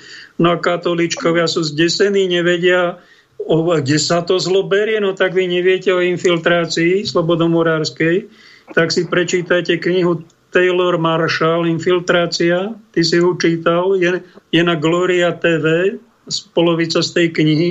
Čo sa tam hovorí? Čo tento bývalý anglikánsky kňaz ktorý má 8 detí, prestúpil na katolícku vieru, tak napísal knihu, venovali pápežovi, všetkým katolíkom. Ty si ju v angličtine čítal. Čo tam Áno, také prezrádza? Čo nám Rádio Lumen nikdy nepovie? No, v roku, z roku 1654 v tejto knihe je dokument Alta Bendita, kde, ktorý je vlastne dokument o permanentnej formácii členov slobodomurárskych lóží na infiltráciu a rozklad cirkvy zvnútra. Tak to je pekných pár storočí tento dokument. A podľa tohto dokumentu oni idú pekných pár storočí a v tom dokumente sa hovorí infiltrujte sa najprv do kňažských seminárov, do reholí, dostaňte tam svojich ľudí, ktorí presadzujú slobodomurárske idei, myšlienky a potom tých mníchov a z tých bohoslovcov raz budú kňazi a tí budú účinkovať. Účinkovať a slúžiť zlému. Doslova diablovi, hej? A z tých kňazov raz budú biskupy a z tých biskupov raz budú kardináli a z tých kardinálov raz zvolia pápeža. No. Takže oni idú už storočia podľa tohto plánu a dnes máme finále. Dnes už máme finále, že máme tam zvoleného pápeža, ktorý, ktorého ja neobhajujem, lebo to je neobhájiteľné. No. Takže pre mňa Keby sa to slovo... naplnil slobodomurársky, ako je to protokol xianských mudrcov, to je len storočný, ďalší dokument dôležitý, tam v kapitole 17 sa píše, čo majú slobodomurárikovia plán a to údred na pápeža. Možno to už po Františkovi majú nachystané, že pápežstvo skončí, bude jednotné svetové náboženstvo, No. dajú si tam nejakého cirkevného tajomníka, ktorý bude komunikovať so svetovou vládou, antikristom, ktorý bude na čele. No a zruší sa vraj Sveta Omša, Sviatosť kňažstva, Sviatosť manželstva a záver. Ak toto príde, tak to, vážený, bude pravdepodobne záber dejín. Počul si tak, takýto scenár, že oni majú toto dopredu pripravené a my sa na to vôbec nechystáme? My spíme, Slavko? Toto je v dokumente Alta Vendita, ktorý nenájdete na internete. Nájdete ho v knižke Taylora Marshall, ale to ešte sa vrátim k tomu slovu, ktoré si ty povedal pred chvíľou, že on má poradcov a možno, že musel to napísať a musel to povedať a musel to urobiť. Tak pre veriaceho človeka platí musel, iba že musíš umrieť a musíš ísť na Boží súd. Inakšie musel ja neuznávam. Ani žiaden No, veriaci človek... Myslí, bol by si taký hrdina, že by si sa pustil a povedal, beda vám, správcovia finančného systému. Trúfol by si si niečo také ako nejaký prorok zabúracať a byť mučeník na druhý deň. Tak to nemôžem dopredu povedať, mučeník nie som, iba som prenasledovaný a hlásam to už 3 roky. Minimálne 3 roky. Verejne na námestiach, v médiách, v spoločenstvách. Hovorím to otvorene. A každému. Aj pánu Osuskému, ktorý povedal, pán ex-poslanec už tam nie je, Jozef Osusky, tuším, a Ondrej Dostal, tam ešte je ten jeho kamarát, tak to sú čistí slobodomurári. A tomu som povedal v trolejbuse, keď prvýkrát som ho stretol v trolejbuse, tak som prišiel ku nemu a hovorím, pán Osusky, a dokedy vy tu chcete smrdieť na Slovensku a v Národnej rade? Myslíte si, že sa vám podarí uniknúť, újsť? No tak keby si bol Rudo Vásky, už by ti dal facku. Áno, no. A druhýkrát, keď som ho stretol v trolejbuse, už som mu nehovoril nič, len som zvihol ruku a modlil som sa nad ním a pán Osusky na ulici Kozej, to je druhá zastávka od Národnej rady, vystúpil a išiel pešo. Proste e, vo svete máte súženie, ale dúfajte, ja som premohol svet. Koniec dobrý, všetko dobré. Ja v Biblii mám orientáciu jasnú, že naozaj no len treba čítať Sveté písmo, ja teraz nebudem e, dlhé kázne robiť, len pre mňa musím a pre veriaceho človeka, skutočne veriaceho človeka, slovo musím, to pre mňa neexistuje. Ja musím iba umrieť a ísť na Boží súd. Inšie nemusím nič. A tí, ktorí nemajú... o nejakom treťom musím, no niekto sa musí najesť. Musí sa ísť vycikať, lebo bude zle. Potom musí ešte, niekto musí aj spať, lebo keď nezaspí, tak odpadne od únavy. Tak musíme viacej veci. Nemusíš, lebo ani to nemusíš, lebo keď som bol cpz od piatku do pondelka, tak tam svieti neonka non-stop, 24 hodín. Tam sa nevyspíš, naješ sa síce naješ, ale keby, to je to mučeníctvo, že ja som ochotný aj život položiť za Krista a za národ, aj keby som mal, veď pozrite sa na Patra Kolbeho, musel jesť. No keby musel jesť, no tak e, po, podľahne tým SS-ákom v tom Osvienčime. Ale on nepodľahol, on radšej svoj život položil. No. Podľa mňa no to je to, veriaci človek... Ježiš musel ísť no. na kríž. Poradil sa s otcom, nemusel ísť na kríž. Nemusel, Nie, ale nie, on musel. nemusel, Svedomie mu že teda idem, otec si to praje, keď sa stane nejaké vykúpenie sveta, tak idem do toho. Tak musel Ani to nemusím. Niekedy, niekedy, človek, niekedy človek má tak jasný hlas, niekedy nevieme. Nevieme, Ani to čo máme nemusím. robiť, ako sa zachovať, čo povedať, ale niekedy vieme veľmi presne, že niečo robiť musíme. No veď, To by som povedal k tým tvojim dvom musím zomrieť a musím ísť na posledný súd, že niečo človek musí aj, že ja toto musím urobiť v živote, lebo nebudem spokojný sám so sebou. Podľa svedomia nejak. Niečo veľmi vážne. Porozmýšľame o tom, čo ešte musíme. To by bolo na zvláštnu reláciu. Bratu, povedz záverečné slovo, dáme ešte nejakú kašku, máme. dobre. Nech sa páči. milí, ďakujem, ďakujem veľmi pekne, milí poslucháči, drahí Slováci, bratia a sestry. V marci máme dôležitý dátum. Voľte, prosím vás, nie podľa lží, podľa klamstie, voľte odborníka, voľte človeka, prezidenta, ktorý má usporiadanú rodinu, ktorý je, e, ktorý je kresťan, ktorý podporuje prirodzený zákon, ktorý je odborník, ktorý má všetkých 5P. Voľte takého, prosím vás. No neviem, No, či Harabín je až dobre. tak pekný, no ale má, je národný, no. A vyhrá No, pravdepodobne, kto si za mňa spýtal, že či dal na Harabína 100 eur a že získa koľko tisíc eur, keď vyhrá.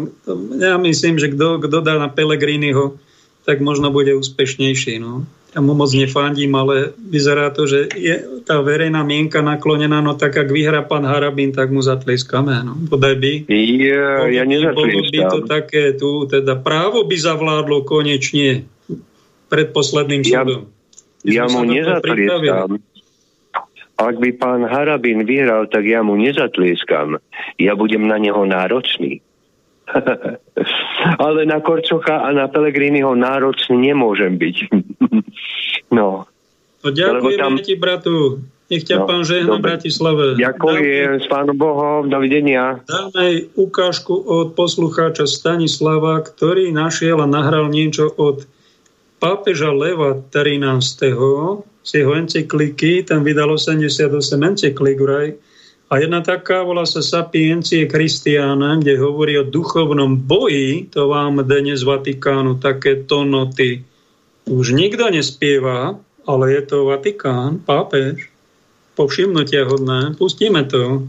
Encyklika Sapienate Christianae pápeža Leva 13. Katolíci sú stvorení pre boj.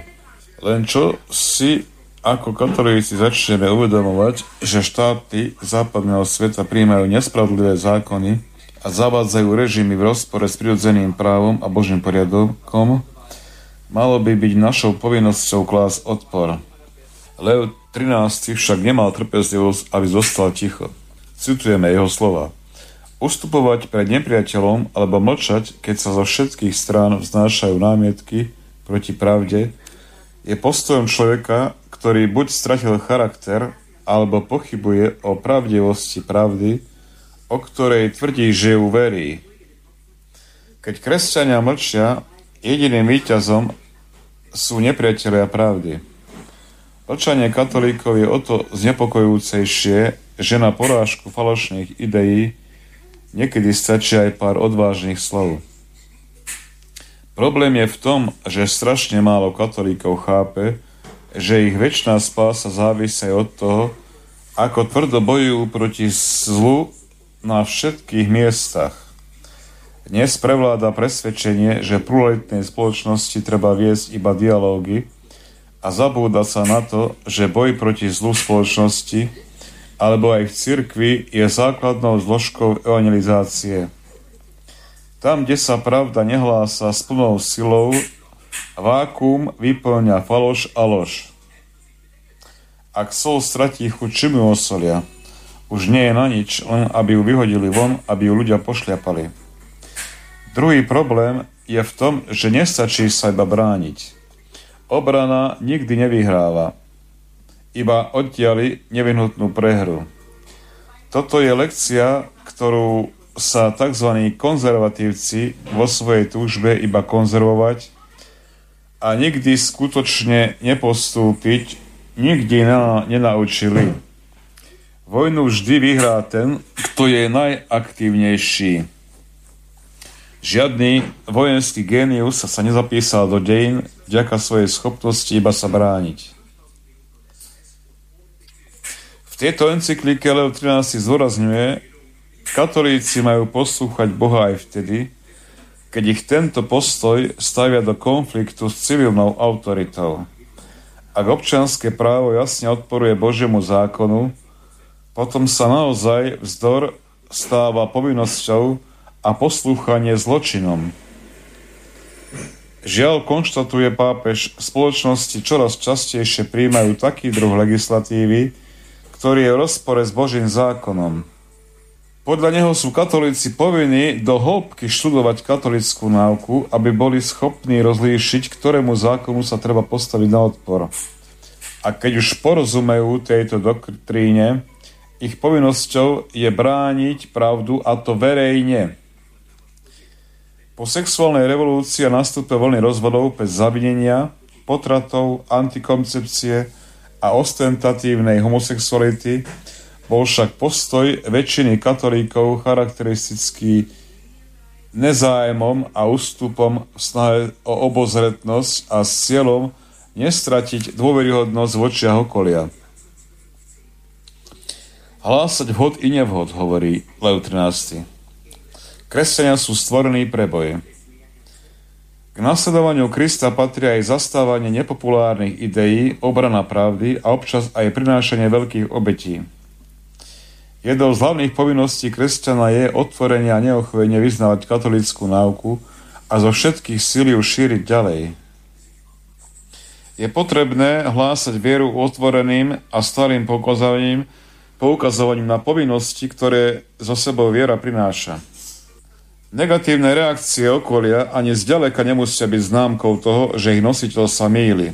Práve naopak, môžu svedčiť o opaku. Ježiš Kristus zdôrazňuje pápež, jasne svedčil, že nenávisťou a nepriateľstvom, ktoré u ľudí zakúsil, možno sotva pomeriavať dielo, ktoré na zemi vykonal. Nebezpečenstvo, o ktorom hovorí Leo 13, je strata duchovného rozmeru človeka, sekularizácia spoločnosti a šírenie materializmu. Spoločnosť nemôže vylúčiť Boha bez toho, aby zároveň neprišla o zmysel svojej existencie. Tak kresťan je stvorený na boj, hovorí lahej pamäti pápež Lev 13. To je ideál, katolícky ideál, nejakú pravdu vyznať, nasadiť sa až po mučenickú obetu. To je plán A. Tohto sú schopní len vyvolení. Možno tých 144 tisíc vyvolených ktorí budú tvoriť nebeský parlament a budú to nebeskí veľvyslanci, ktorí prídu s Ježišom. Možno to je ten katechón, ktorý tu žije.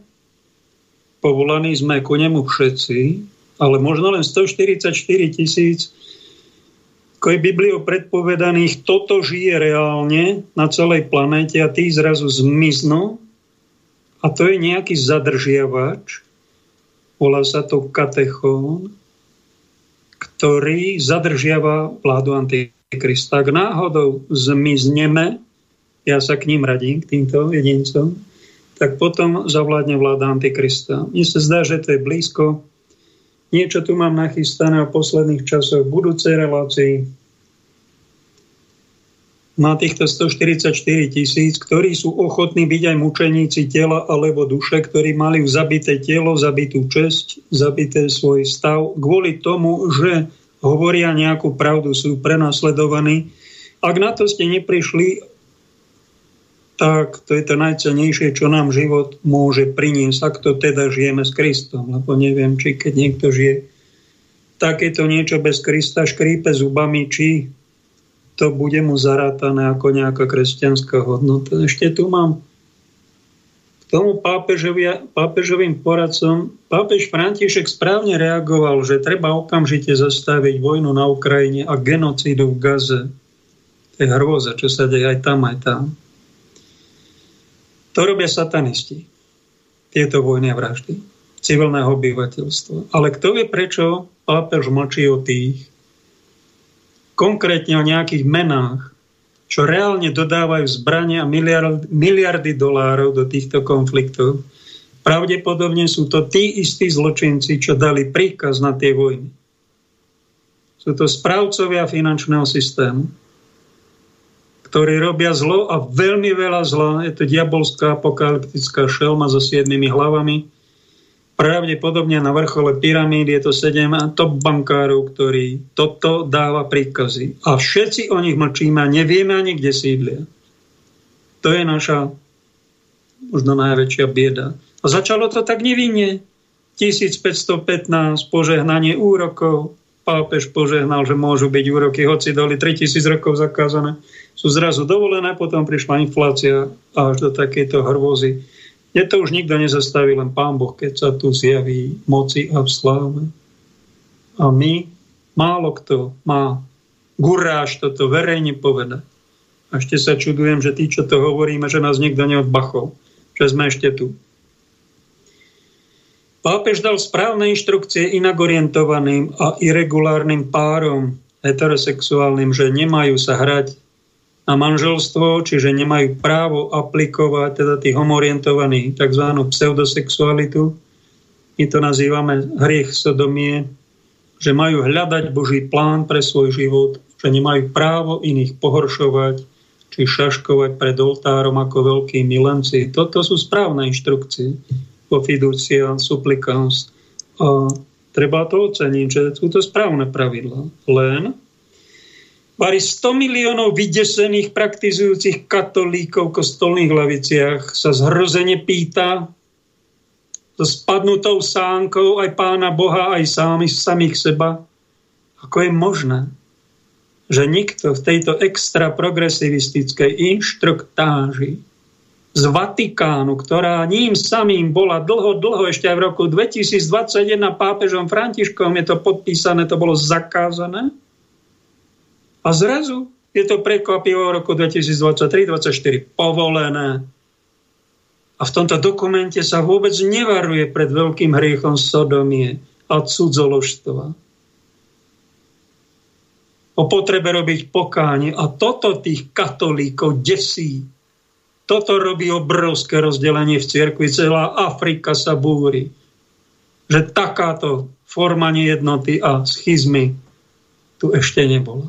V dejinách cirkvi. Uvedomujú si to správcovia a poradcovia pápeža Františka?